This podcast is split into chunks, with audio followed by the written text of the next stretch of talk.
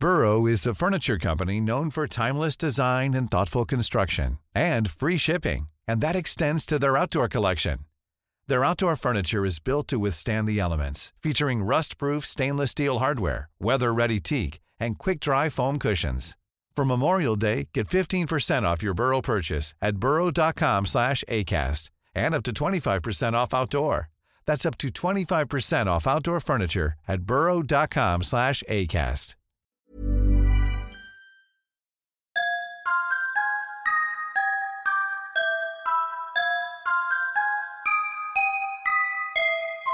It was August 3rd, 2009, and my family had just moved into this colonial house originally built in the early 1900s.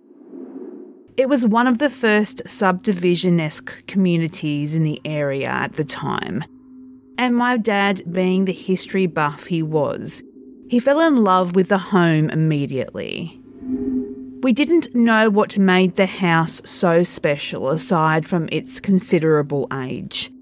But the house itself was quite magnificent, so my parents were eager to accept the rather cheap $550,000 price tag attached, and we quickly moved in.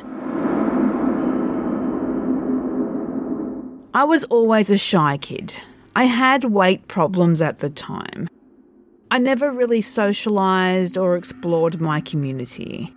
This was the fourth time I'd moved since the start of high school, so I never really understood the point of socialising if I just had to say goodbye to those people anyway. All things considered, my first few weeks there were surprisingly enjoyable. I loved walking around the neighbourhood and investigating my new surroundings. I played with the neighbourhood pets as they were let out by their owners, and I was just considered the good kid in the community. I wasn't used to so much attention, and actually, if I'm being honest, the feeling was quite exciting. After a few weeks, I grew familiar with the area and decided to do some exploring of the house. I was checking every nook and cranny, looking for old books and spiders and whatever cool, weird stuff I could find.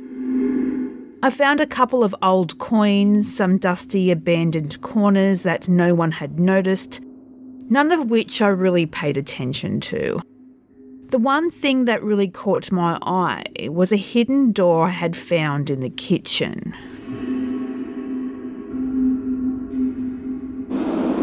I viewed this as my discovery, so I always kept it to myself. It was hidden behind the fridge and no one really noticed it. I was able to move the fridge away from the door myself. I only did so when I knew I would be home alone as to not be discovered.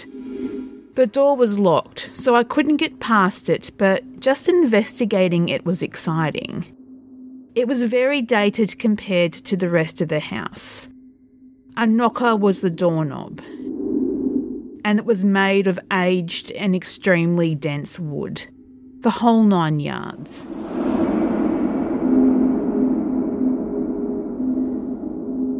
One night, my parents told me they were going on a dinner date and that they could trust me for the night. I decided that this night I would finally crack the code of the mysterious door and see what lies past it. As soon as they left, I set to work. My parents loved watching TV shows and movies about crime. Therefore, I had learnt a lot about picking locks. I tried swiping the lock with an old credit card I found in my parents' room nothing. Grunting about the hard work in front of me, I straightened a paperclip and began plucking at the lock.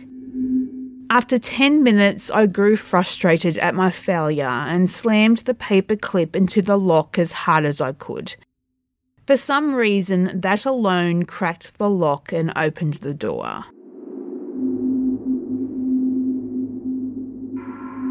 The door creaked loudly as I slowly pushed it open. An odour filled the kitchen area as more and more of the hidden room became exposed. I still can't exactly put my finger on what it was. It just seemed to reek of age. Even though the kitchen was brightly lit, the area behind the door was purely black, almost as if the basement was sucking up the light and destroying it as the waves came into contact with the secret room. I grabbed a flashlight and shone it into the abyss to find a decayed flight of stairs with a broken rail. In the very distance, I could barely make out a decrepit floor that seemed stained by something but I wasn't sure. I felt a captivating feeling of discomfort and anguish as the aura of the room flooded me. Something told me to turn around and run, but I had already come too far. Terrified and apprehensive, I took my first steps into the abyss that would soon become my new home. The stairs bellowed below me with every step I took. I became wary of the possibility that the staircase wasn't sturdy and it, it was eaten away by termites, and that I would go plunging through the wood at any moment to my injury or death. Determined to push on, I rushed to the bottom of the stairs and slammed my feet against the cold ground. I shone my flashlight around me to reveal the details of this secret room. To my astonishment, the room was extremely fancy. The floor was made entirely of marble. The walls had fine art on them. Veils hung from the ceiling as decoration, and the room was lined with gold. There was nothing in this room aside from the paintings. For some reason, the room reminded me of an old time barber shop or, or something like that. It seemed almost too nice, though.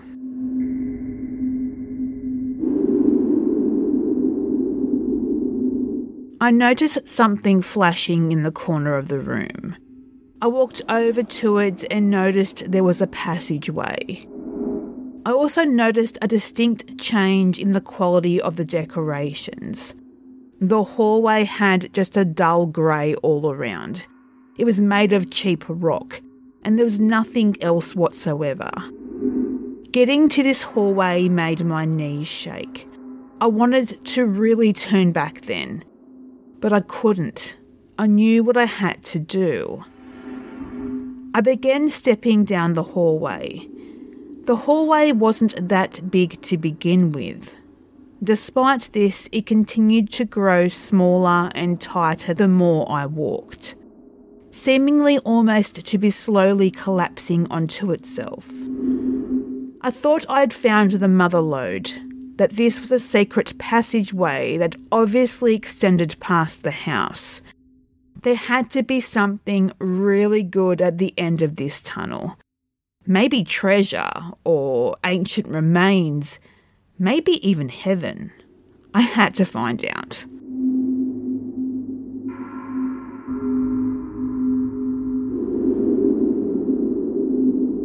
Just then, the tunnel began almost impassable due to how insanely tiny it was. But just as quickly, it opened up into a room about seven feet wide and 40 foot long. The room was creepy to say the least. Spider webs with egg sacs littered the room. Cockroaches seemed to have found a new world order here. And the walls themselves were stained and cracked. Three particular cracks, side by side on the side wall, they looked almost like claw marks. At the very end of the room, in the centre of the back wall, there was a picture frame. Advancing to the picture, I grew more and more terrified. I finally mustered up the courage to lift my flashlight and gaze at the picture that stood before me. I raised my flashlight and literally felt the life flush out of me as my eyes met the picture. The picture seemed to be of a woman. She had been brutally tortured and beaten. She bore a grin extending all the way from ear to ear. Her left eye was missing. Her hair had been burnt off. Her upper lip had been cut off and removed, revealing the entire upper gum line. And the rest of her face was covered in blood, cuts, and bruises. What was most disturbing, however, was her skin. It varied in hue, sometimes a normal human peach colour, sometimes a mouldy green. It seemed like as if her skin had begun to grow a fungus, and that said fungus was causing her skin to rupture. Numerous boils plagued her complexion, and it almost seemed like her skin was peeling off or melting off. Someone had carved a haunting smile into the side of her neck, eerily similar to the Glasgow smile. On the other side of her neck, coming down to the top of her torso, were carved the words, I am a fucking whore.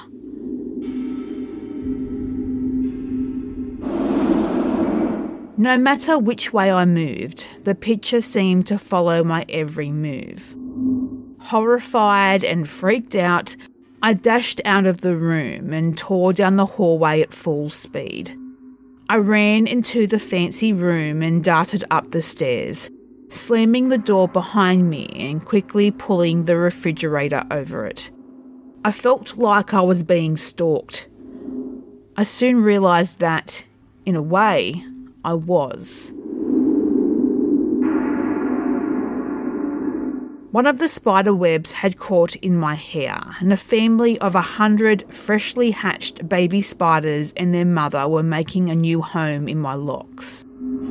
I grabbed a can of spider repellent and brought that family to their end quite quickly.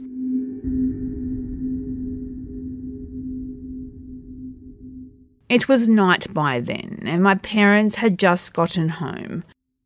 I quickly washed my hair and said hello. They asked me what I did, and I said I just read a couple of books, took a walk, played with a few of the neighbourhood kids, and just relaxed. I went to bed shortly after and tossed and turned all throughout the night. After what seemed like hours, I fell asleep. The next few days were fine. The horror of that night seemed to fade away. I went back to playing with the neighbourhood kids a lot, just walking around being myself. I completely forgot what the girl looked like. It was almost like it never happened. One day, I was showing a new friend of mine around the house. He thought the house was awesome, looking at every little thing like it was magical. He made a mess of my room, of course, but he was a bit of a weirdo, so I kind of expected it. Once I finished showing him the upstairs rooms, the living room, and the dining room, he darted into the kitchen to get something to drink. I was too tired to follow him, so I just gazed out the window. Suddenly, I heard him exclaim that he found a door and as soon as I heard that, I heard a scrape of the refrigerator against tile. I screamed at him to stop, but he was too fast as I ran down. I followed him, and he was astonished by the beauty of the fancy room. He looked at all the beautiful paintings and danced around the room and acted like he was in an old time movie. I could feel that anxiety again I didn't like being down there. I told him to come upstairs and he obliged. When we got upstairs, I noticed he had a piece of paper in his hand. He must have grabbed it while he danced around the room. I asked him for it. I opened it up and saw it was a handwritten receipt for a super durable window, one that could never be broken, along with concrete blocks, drywall, cement. And then I noticed at the bottom of the receipt there was an extra note. The bitch can look at whoever she wants to. I don't care how cute she is. She will never get out. I told my parents and they called the police. The police came and busted down that wall, only to find a dead girl. She was tortured and brutalised. She was hanging from a noose facing an unbreakable window with a Glasgow smile cut into the side of her face.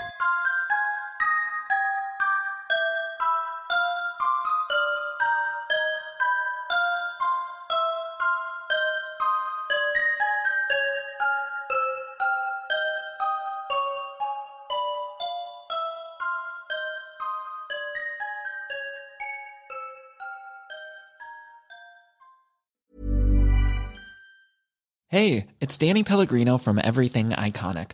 Ready to upgrade your style game without blowing your budget? Check out Quince. They've got all the good stuff shirts and polos, activewear, and fine leather goods, all at 50 to 80% less than other high end brands.